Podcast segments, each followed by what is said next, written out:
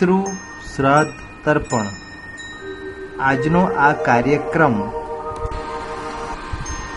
આજનો આ કાર્યક્રમના પ્રાયોજક છે સ્વર્ગસ્થ અરુણ રાય, વૈકુંઠ રાય છાયા.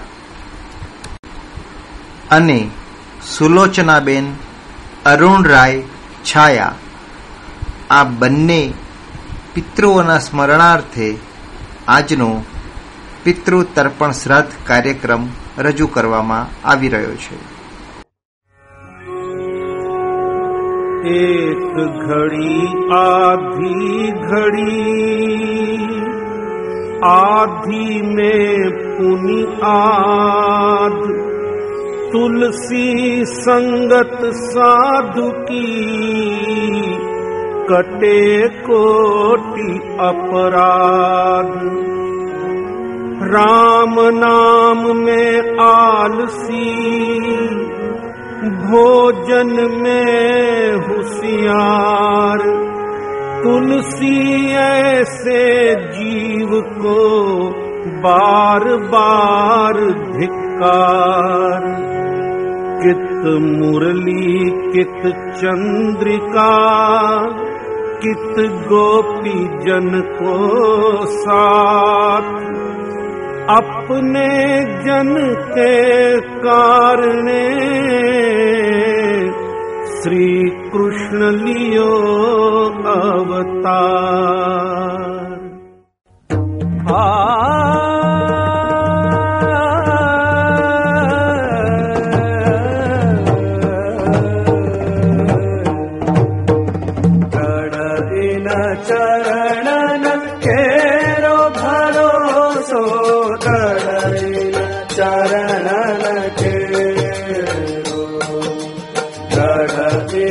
चरणन केरो भरोसो केरो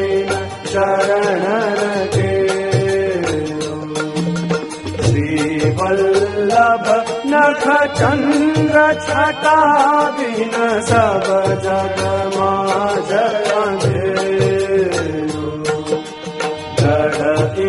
चरणन केरो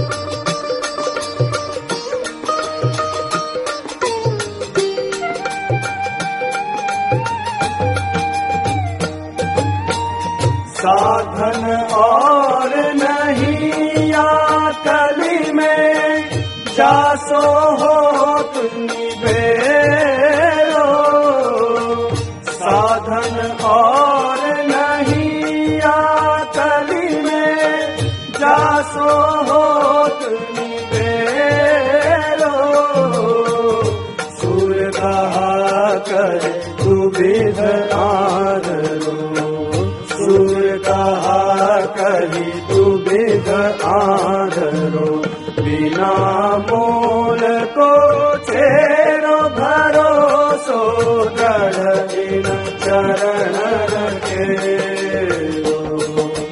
गढ़ चरण रखेरो भरोसो गढ़ चरण रखे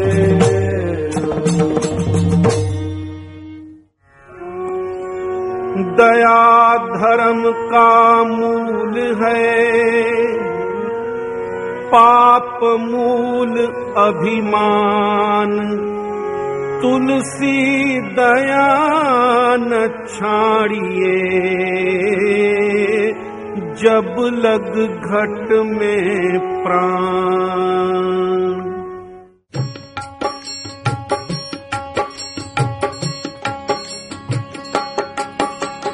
जय श्री वल्लभ जय श्री विठल जय यमुना श्रीनाथ जी कलियुग नाथो जीव उद्धार्या मस्तक धरिया हाथ जी मोर मुकुट ने काने कुंडल उर्वई जंती माला जी नासिका गज मोती सोहिए ए सुख जो वाजइए जी आस पास तो गौ विराजे ग्वाल मंडली साथ जी अधर पे मुरली बेन बजावे ए सुख जो वाजइए जी।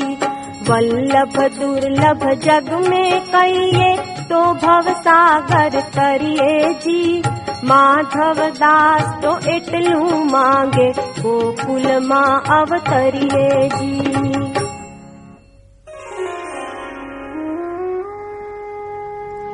जय श्री गिरिधर जय श्री गोविंद जय श्री बाल कृष्ण जी। जय श्री गोकुलपति जय श्री रघुपति जय श्री जदुपति जय श्री घनश्याम जी। श्री गोकुल वाले नाथ मेरी दोरी तुम्हारे हाथ जी जय जमुना श्री गोवर्धन नाथ महाप्रभु श्री विठ्ठलनाथ। जय जय श्री गोकुलेश शेष रहे क्लेश। श्री वल्लभ जुग जुग राज करो। श्री वल्लभ जुग जुग राज करो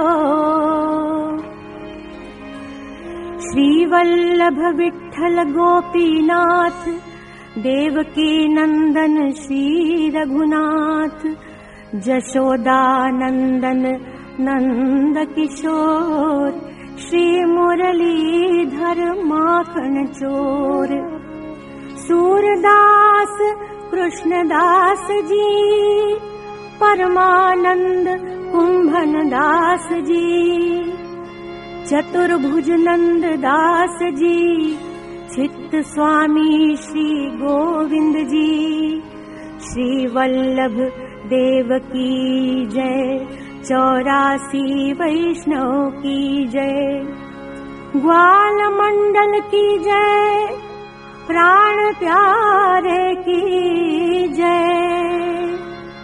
श्री गोवर्धन नाथ की जय શ્રી યમુના મૈયા કી જય શ્રી ગિરિરાજ ધરણ કી જય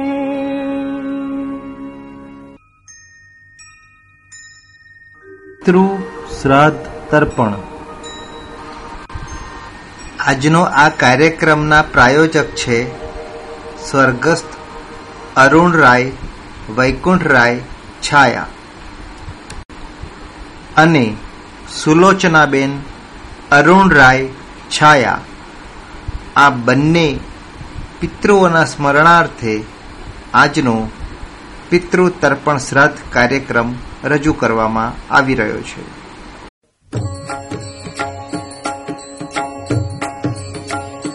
મધુરાધિપતે રખિલમ મધુરમ मधुराधिपतेरखिलम् मधुरम्।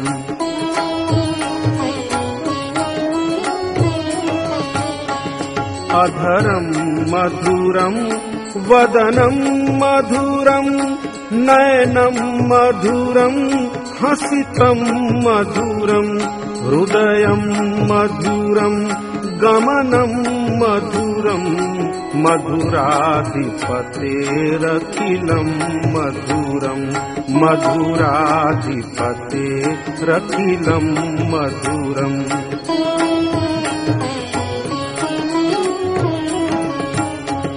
वचनम् मधुरम् चरितम् मधुरम् वसनम् मधुरम् वलितम् मधुरम् चलितम् मधुरम् भ्रमितम् मधुरम् मधुराधिपतेरखिलम् मधुरम् मधुराधिपतेरखिलम् मधुरम्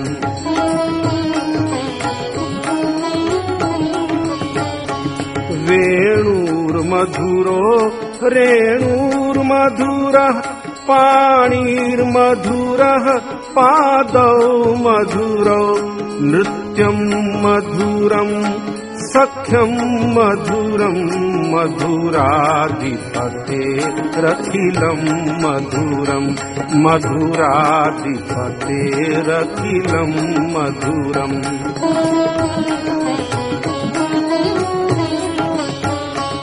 गीतम् मधुरम् पीतम् मधुरम् भुक्तम् मधुरम् सुप्तम् मधुरम् रूपम् मधुरम् तिलकम् मधुरम् मधुराधिपतेरखिलम् मधुरम् मधुराधिपतेरखिलम् मधुरम्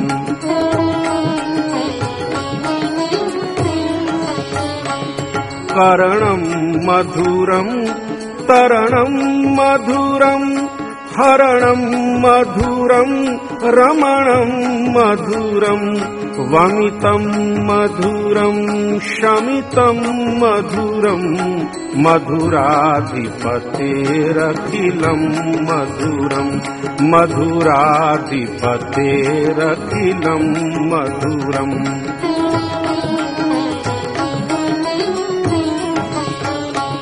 गुञ्जा मधुरा माला मधुरा यमुना मधुरा वीची मधुरा सलिलम् मधुरम् कमलम् मधुरम् मधुराधिपतेरखिलम् मधुरम् मधुराधिपतेरखिलम् मधुरम्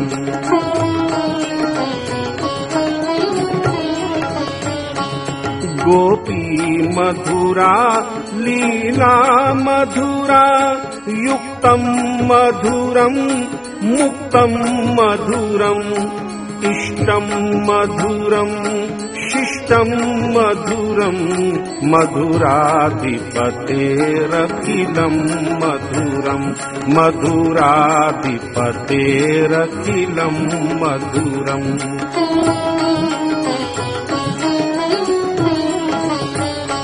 गोपा मधुरा गावो मधुरा यष्टिर्मधुरा सृष्टिर्मधुरा दलितम् मधुरम् फलितम् मधुरम् मधुराधिपते रखिलम् मधुरम् मधुराधिपतेरखिलम् मधुरम्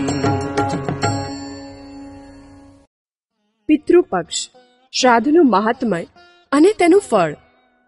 શ્રદ્ધાથી કરવામાં આવે તે શ્રાદ્ધ. માનવ જીવન અણમોલ છે. જન્મથી મૃત્યુ સુધી મનુષ્ય અનેક બીજા માનવો સાથે સંબંધથી જોડાય છે. પરંતુ તેમાં સૌથી નિકટના અને આત્માથી જોડાયેલો સંબંધ તે માતા પિતા ભાઈ બહેન અને આપણા કુટુંબના વ્યક્તિઓ હોય છે. આવા આપણા આત્મા જો મૃત્યુ પામે, તે પછી આપણી શ્રદ્ધા તેમની સાથે જોડાયેલી રહે છે. તેમના પવિત્ર આત્માને શાંતિ મળે, મોક્ષ મળે. તે માટે આપણા ધર્મમાં શ્રાદ્ધ કરવાનું મહાત્મય મોટું ગણવામાં આવ્યું છે. કર્મકાંડમાં અને ધાર્મિક પુરાણોમાં પિતૃયજ્ઞને મોટું સ્થાન આપવામાં આવ્યું છે. શ્રાદ્ધ પક્ષ કે પિતૃપક્ષ વર્ષમાં એકવાર આવે છે. ભાદરવા મહિનાની પૂર્ણિમાથી અમાસ સુધીના સોળ દિવસ હિન્દુ માન્યતા પ્રમાણે પિતૃશ્રાદ્ધના દિવસો છે. આપણા ધર્મમાં પિતૃઓને પણ દેવનું સ્થાન આપવામાં આવ્યું છે. માટે ઓછામાં ઓછું વર્ષમાં એકવાર તેમનું યજન પૂજન કરી તેમને તેમનો ભાગ આપવામાં આવે છે.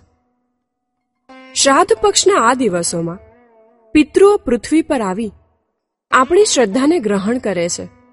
માટે આ દિવસોમાં પિતૃ તર્પણનો મહિમા મોટો છે. એમ કહેવાય છે કે જન્મે તેનું મૃત્યુ નિશ્ચિત છે. આપણા મૃત્યુ પામેલા પિતૃઓ જો અસંતુષ્ટ હોય, મોક્ષ પ્રાપ્તિના ઈચ્છુક હોય, કે આપણા કોઈ દોષ કર્મથી તેઓ નારાજ હોય, તો શ્રાદ્ધ કરી તર્પણ કરવાથી તેમને મુક્તિ મળે છે અને તેઓ સંતુષ્ટ થાય છે. શ્રદ્ધાથી શ્રાદ્ધ કરવાથી મનુષ્યને સુખ, શાંતિ સંપત્તિ અને આરોગ્યની પ્રાપ્તિ થાય છે. ભાદરવા મહિનામાં શ્રાદ્ધ કરવાની વિધિ આ મુજબ છે. ઘણા લોકો આ સોળ દિવસમાં જ્યારે પોતાના પિતૃની તિથિ હોય, તે દિવસે ધર્મસ્થાનોમાં જઈ તર્પણ પણ કરતા હોય છે. પરંતુ સામાન્ય માણસે પોતાના ઘરે પિતૃશ્રાદ્ધ કરવા આટલું અવશ્ય કરવું. શ્રાદ્ધની તિથિએ સૂર્યોદય પહેલા જાગી સ્નાન કરી. પિતૃને તર્પણ ન કરે, ત્યાં સુધી અન્ન લેવું નહીં. એટલે કે પિતૃને વાસ નાખવી. પીપળે પાણી ચડાવવું જો પૂજા વિધિ માટે બ્રાહ્મણને બોલાવ્યા હોય, તો પૂજા વિધિ કરવી અને પોતાના ઈષ્ટદેવને આરતી ભોજન કરાવ્યા બાદ જ પોતે ભોજન લેવું. પિતૃને તર્પણ કરવા માટે આસન પર ડાબા પગને વાળી બેસો. તાંબાના લોટામાં જવ, તલ, ચોખા ગાયનું દૂધ, ગંગાજળ, સફેદ ફૂલ અને પાણી નાખો. હાથમાં ધરો રાખો. ત્યારબાદ બંને હાથનો ખોબો બનાવી અંગૂઠાથી લોટા પર પાણી ચડાવો. પોતાના પિતૃનું ધ્યાન ધરી અગિયાર વખત પાણી ચડાવો આ દિવસે મહિલાઓએ સ્નાનાદિ કર્મથી શુદ્ધ થઈ ભોજન બનાવવું. પિતૃઓ માટે અગ્નિમાં ખીર અર્પણ કરો. ત્યારબાદ પંચબલી. એટલે દેવતા, ગાય, કૂતરા, કાગડા અને કીડીને માટે ભોજન અલગ કાઢો અને તેમને અર્પણ કરો. ત્યારબાદ યથાશક્તિ બ્રાહ્મણને દાન કરો. આ પ્રમાણે સામાન્ય મનુષ્ય પોતાની જાતે જ શ્રાદ્ધના દિવસે પિતૃયજ્ઞ કરી શકે છે અને આથી પિતૃના આશીષ હંમેશા વરસતા રહે છે. શ્રાદ્ધ પક્ષના મહાત્મયનું વર્ણન અથર્વ વેદમાં જોવા મળે છે. જ્યારે સૂર્ય કન્યા રાશિમાં રહે છે, ત્યારે પિતૃઓને તેમની પસંદ વસ્તુઓ અર્પણ કરવાથી સ્વર્ગની પ્રાપ્તિ થાય છે. યાજ્ઞવલ્ક સ્મૃતિ અને યમ સ્મૃતિમાં જણાવવામાં આવ્યું છે કે આ સોળ દિવસમાં પિતૃઓ માટે વિશેષ પૂજા અને દાન કરવું. આ ઉપરાંત બ્રહ્મપુરાણ, નારદ પુરાણ, સ્કંદ પુરાણ અને ભવિષ્ય પુરાણમાં પણ શ્રાદ્ધનો ઉલ્લેખ કરી કહેવામાં આવ્યો છે કે શ્રાદ્ધ પક્ષ દરમિયાન પિતૃઓ મૃત્યુલોકમાં પોતાના વંશજોને જોવા આવે છે અને તર્પણ ગ્રહણ કરી પાછા ફરે છે. તર્પણ કે શ્રાદ્ધ કોણ કરી શકે? કોણે કરવું જોઈએ? આ વિષયની માહિતી વિષ્ણુ પુરાણ, માર્કંડેય પુરાણ અને ગૌતમ ધર્મ સૂત્રમાં જોવા મળે છે. આ પુરાણોના આધારે એમ કહી શકાય કે મૃત વ્યક્તિનો પુત્ર કે પુત્રી તેમને શ્રાદ્ધ તર્પણ કરી શકે છે. જો પુત્ર પુત્રી ન હોય, તો તેમની પત્ની પિંડદાન કરી શકે છે. અને જો તે પણ ન હોય, એટલે કે મૃત્યુ પામી હોય, તો ભાઈ ભત્રીજા, મામાનો દીકરો પણ પોતાના આ પિતૃનું શ્રાદ્ધ કરી શકે છે. જો કોઈ કન્યાકુમારિકા હોય ને મૃત્યુ પામી હોય, તો તેના માતા પિતા કે તેના ભાઈના કુળના વ્યક્તિ શ્રાદ્ધ કરે છે. અને પરિણિત હોય તો સાસરી પક્ષના વંશજો શ્રાદ્ધ અર્પણ કરે છે. આમ તો વર્ષ દરમિયાન, જ્યારે પિતૃની મૃત્યુ તિથિ આવે, એટલે કે જે તે દિવસે સ્વર્ગવાસ થયો હોય, તે દિવસે પિતૃને તર્પણ કરવામાં આવે છે. અને બીજી વાર, શ્રાદ્ધ પક્ષમાં તે તિથિએ તર્પણ કરવામાં આવે છે. ઘણીવાર આપણને આપણા માતા પિતા સિવાય આપણા સંબંધીઓની તિથિ યાદ નથી હોતી, અને તે પિતૃઓ આપણી પાસે તર્પણની આશા કરતા હોય છે. જેમ કે કાકા કાકી, મામા મામી, દાદા દાદી કે અન્ય આપણા નજીકના સગા, તો તેમને તર્પણ પહોંચાડવા માટે. જો તે સ્ત્રી હોય, તો શ્રાદ્ધ પક્ષની નવમીના દિવસે સંકલ્પ કરી તર્પણ કરવું. જો કોઈ બાળક હોય, તો તેમનું શ્રાદ્ધ બારસના દિવસે કરવું અને અન્ય બીજાઓ માટે અમાસના દિવસે શ્રાદ્ધ કરી તર્પણ કરવું. આ અમાસને સર્વ પિતૃ અમાસ પણ કહેવામાં આવે છે. આમ શ્રાદ્ધ પક્ષના આ સોળ દિવસોમાં શ્રદ્ધાથી પિતૃયજ્ઞ કે પિતૃ તર્પણ કરવાથી મનુષ્યના જીવનમાં સુખ, શાંતિ અને સંપત્તિની પ્રાપ્તિ થાય છે અને પિતૃઓના આશીષ મળતા રહે છે. એક વધારાની વાત એ કહેવાની ઈચ્છા થઈ છે કે આ પૃથ્વી પર માતા પિતાથી વિશેષ કોઈ નથી. તેમને પૃથ્વી પરના સાક્ષાત દેવ માનવામાં આવે છે. પરંતુ ઘણીવાર જોવા મળે છે કે માતા પિતા દુઃખી થઈ ઘર છોડી વૃદ્ધાશ્રમમાં રહેવા મજબૂર થાય છે. આવા માતા પિતાના સ્વર્ગવાસ બાદ તેમનું શ્રાદ્ધ કરવાથી પણ આપણને શાંતિ પ્રાપ્ત થતી નથી. માટે જીવતા જ તેમની ખૂબ સેવા કરવી. તેમના આશીષથી પિતૃઓ પણ ખુશ રહે છે. બોલો સૌ સૌના માત પિતાની જય. ॐ देवताभ्यश्च पितृभ्यश्च महायोगिभ्यः एव च नमः स्वाहायै स्वधायै नित्यमेव नमो नमः ॐ देवताभ्यश्च पितृभ्यश्च महायोगिभ्यः एव च। नमः स्वाहायै स्वधायै।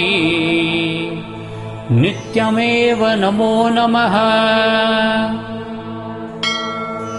ॐ देवताभ्यश्च पितृभ्यश्च। महायोगिभ्यः एव च नमः स्वाहायै स्वधायै। नित्यमेव नमो नमः। ॐ देवताभ्यश्च पितृभ्यश्च महायोगिभ्यः एव च। नमः स्वाहायै स्वधायै। नित्यमेव नमो नमः ॐ देवताभ्यश्च पितृभ्यश्च महायोगिभ्यः एव च। नमः स्वाहायै स्वधायै। नित्यमेव नमो नमः। ॐ देवताभ्यश्च पितृभ्यश्च महायोगिभ्यः एव च। नमः स्वाहायै स्वधायै। नित्यमेव नमो नमः। ॐ देवताभ्यश्च पितृभ्यश्च। महायोगिभ्यः एव च नमः स्वाहायै स्वधायै। नित्यमेव नमो नमः। ॐ देवताभ्यश्च पितृभ्यश्च महायोगिभ्यः एव च। नमः स्वाहायै स्वधायै।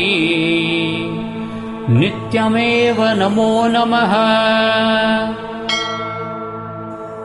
ॐ देवताभ्यश्च पितृभ्यश्च महायोगिभ्यः एव च नमः स्वाहायै स्वधायै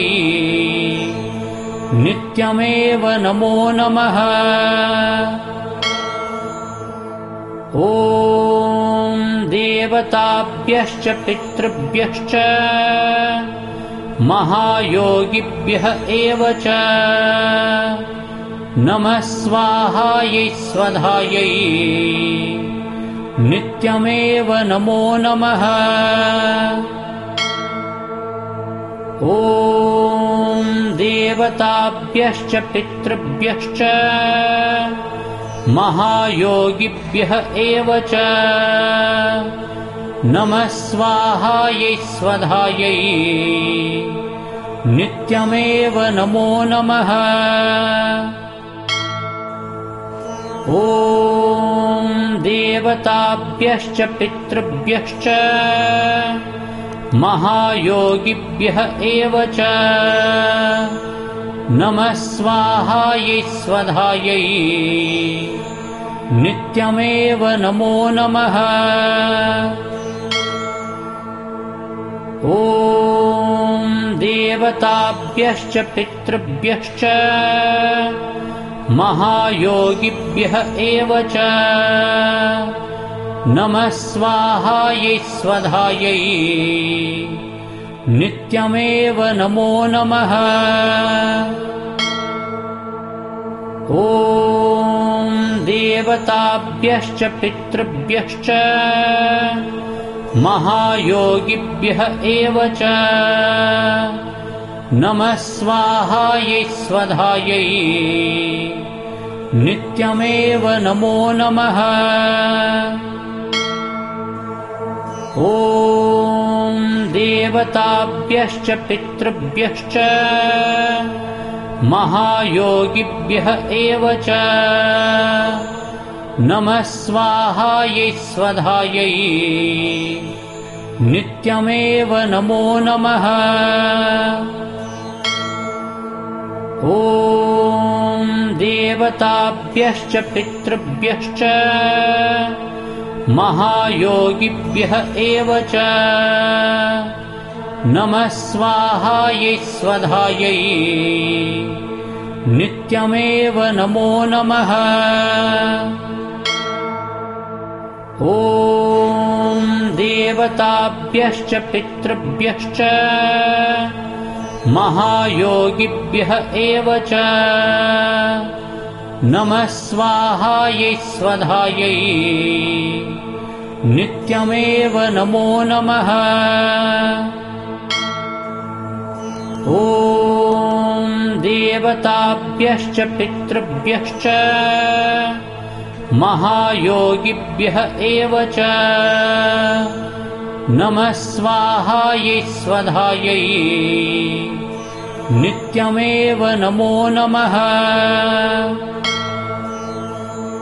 ॐ देवताभ्यश्च पितृभ्यश्च। महायोगिभ्यः एव च नमः स्वाहायै स्वधायै।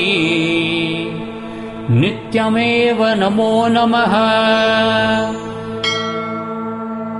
ॐ देवताभ्यश्च पितृभ्यश्च। महायोगिभ्यः एव च। नमः स्वाहायै स्वधायै। नित्यमेव नमो नमः ॐ देवताभ्यश्च पितृभ्यश्च महायोगिभ्यः एव च नमः स्वाहायै स्वधायै नित्यमेव नमो नमः ॐ देवताभ्यश्च पितृभ्यश्च महायोगिभ्यः एव च। नमः स्वाहायै स्वधायै। नित्यमेव नमो नमः। ॐ देवताभ्यश्च पितृभ्यश्च। महायोगिभ्यः एव च नमः स्वाहायै स्वधायै। नित्यमेव नमो नमः। ॐ देवताभ्यश्च पितृभ्यश्च। महायोगिभ्यः एव च। नमः स्वाहायै स्वधायै। नित्यमेव नमो नमः ॐ देवताभ्यश्च पितृभ्यश्च महायोगिभ्यः एव च नमः स्वाहायै स्वधायै नित्यमेव नमो नमः ॐ देवताभ्यश्च पितृभ्यश्च महायोगिभ्यः एव च। नमः स्वाहायै स्वधायै। नित्यमेव नमो नमः। ॐ देवताभ्यश्च पितृभ्यश्च। महायोगिभ्यः एव च नमः स्वाहायै स्वधायै। नित्यमेव नमो नमः। ॐ देवताभ्यश्च पितृभ्यश्च महायोगिभ्यः एव च। नमः स्वाहायै स्वधायै। नित्यमेव नमो नमः ॐ देवताभ्यश्च पितृभ्यश्च महायोगिभ्यः एव च नमः स्वाहायै स्वधायै नित्यमेव नमो नमः ॐ देवताभ्यश्च पितृभ्यश्च महायोगिभ्यः एव च। नमः स्वाहायै स्वधायै। नित्यमेव नमो नमः। ॐ देवताभ्यश्च पितृभ्यश्च। महायोगिभ्यः एव च नमः स्वाहायै स्वधायै नित्यमेव नमो नमः પિતૃ શ્રાદ્ધ તર્પણ આજનો આ કાર્યક્રમ આજનો આ કાર્યક્રમના પ્રાયોજક છે સ્વર્ગસ્થ અરુણ રાય વૈકુંઠ રાય છાયા અને સુલોચનાબેન, અરુણ રાય, છાયા. આ બંને પિતૃઓના સ્મરણાર્થે આજનો પિતૃ તર્પણ શ્રાદ્ધ કાર્યક્રમ રજૂ કરવામાં આવી રહ્યો છે. રેડિયો હાટકેશ ઉપર ભાદરવા મહિનામાં આવતા શ્રાદ્ધના દિવસો દરમિયાન રજૂ કરવામાં આવતો પિતૃ શ્રાદ્ધ તર્પણ કાર્યક્રમમાં રેડિયો હાટકેશની સિગ્નેચર ટ્યુન વગાડવામાં આવી નથી.